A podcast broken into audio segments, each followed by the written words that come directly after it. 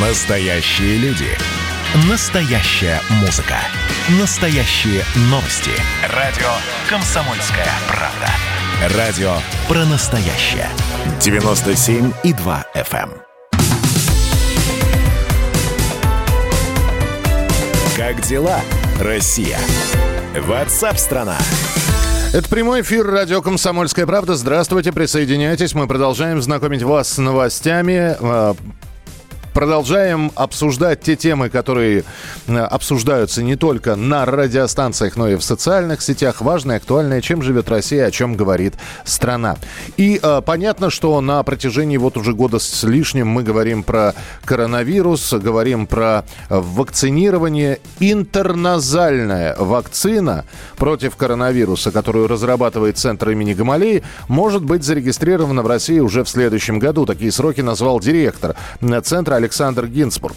По его словам, клинические испытания препарата начнутся в конце 2021 года. В настоящее время ведутся доклинические исследования. Ну, в общем, интерназальное это, ну, насколько я понимаю, капли в нос.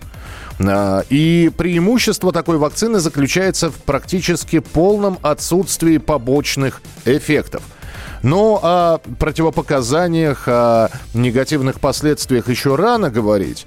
Э, давайте поговорим про эффективность. Э, простите меня за это выражение, капелек в нос. Э, с нами на прямой связи иммунолог, доктор наук, профессор научно-исследовательского института вакцины сывороток имени Мечникова Михаил Костинов. Михаил Петрович, здравствуйте. Добрый день. А, интерназальная вакцина от а, той самой вакцины, которую делают сейчас в, внутримышечно.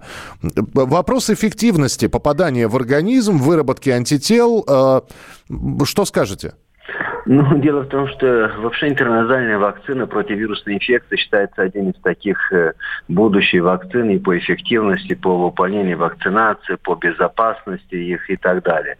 Поэтому здесь это здесь ничего нового. Даже вакцины против гриппа пытаются давно делать интерназальными. Почему? Потому что ее хорошо проводить дальше быстрее формируется иммунитет, потому что иммунитет интерназальный, вот это интерназальный называется мукозальный иммунитет, угу. который он быстрее реагирует при встрече с вирусом. Как попадает вирус? Вирус попадает на слизистых. И, соответственно, по слизистой глаз, слизистой верхних дыхательных путей, если будет это мукозальный иммунитет готовый, к этой встрече, значит, быстрее формируется вот, и, э, иммунитет с одной стороны, а если даже человек, э, допустим, привитой, а потом присоединяется вирус, то вот эти клетки, которые остаются на поверхностной слизистой, не на поверхности они идут под слизистой, они быстро реагируют. Потому что тот, который получает укол, укол вакцины.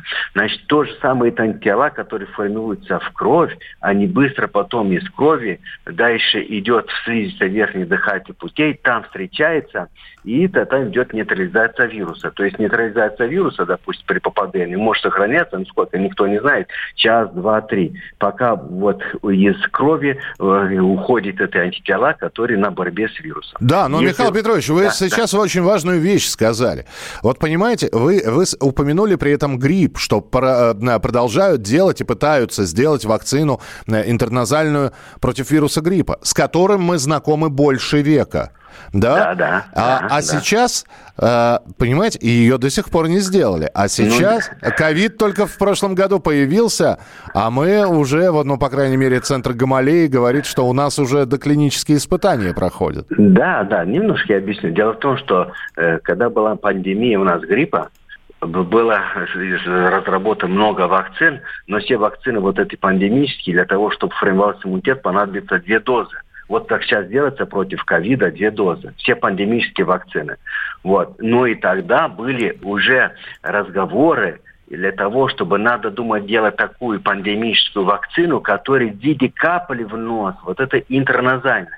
Почему? Потому что она быстрее формируется иммунитет и быстрее можно реализовать. Да, конечно, есть, но надо иметь в виду, что строение вакцины против гриппа намного отличается от строения вакцины, которая будет против коронавирусной инфекции. Это разные вещи.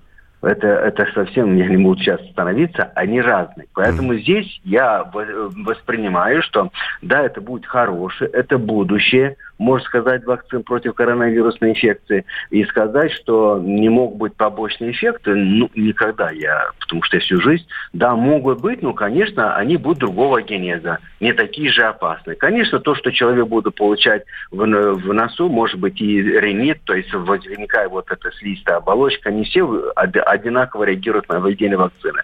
Но сказать, что будет такие температуры 39-40, это маловероятно. Угу. Но тогда еще один вопрос. Вот обратите внимание, мы э, говорим сейчас, во-первых, у нас три разных вакцины э, двухкомпонентные, которые вводятся внутримышечно. Сейчас говорят, что э, хотят разработать однокомпонентную вакцину. При этом вакцины смотрят, как они, ну и, наверное, пытаются каким-то образом посмотреть так, чтобы они на мутирование COVID-19 также работали. Теперь мы говорим про интерназальную. Такой огромный выбор, вы понимаете, такой шведский стол. А нужен ли он?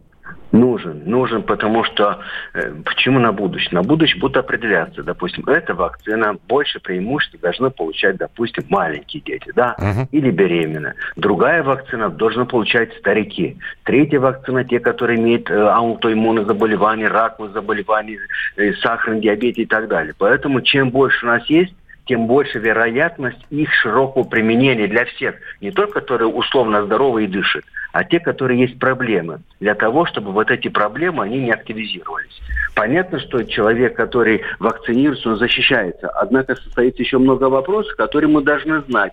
А сколько ему доз делать? Одну дозу, две дозы, три дозы? Никто это не знает. А что мы должны делать для тех, которые переболели коронавирусной инфекцией? Тоже никто не знает. Одну дозу, две дозы. Конечно, мое мнение, что одна доза. А какую из этих брать, чтобы формировалась вот эта память хорошая, лучшая? Вот это э, одну, одного производства, другого производства, третьего производства, никто это не знает. Mm-hmm. Понимаете? Потому что это чем больше получается, тем больше возникает вопрос. Это потому что э, мы не говорим, что все, мы открыли Америку и все готово к этому, ко всему всегда возникают вопросы, что лучше для человека, какой луч из них должен применять для каждого, потому что будущее как персонализированная вакцинация, персонализированное лечение и так далее. Вот как раз здесь имея большой выбор вакцин, врач будет применять то, что является самым наилучшим, самым безопасным для данного человека. Принято, Михаил Петрович. Спасибо большое за объяснение. Иммунолог, доктор наук, профессор Института вакцины сывороток имени Мечникова Российской Академии медицинских наук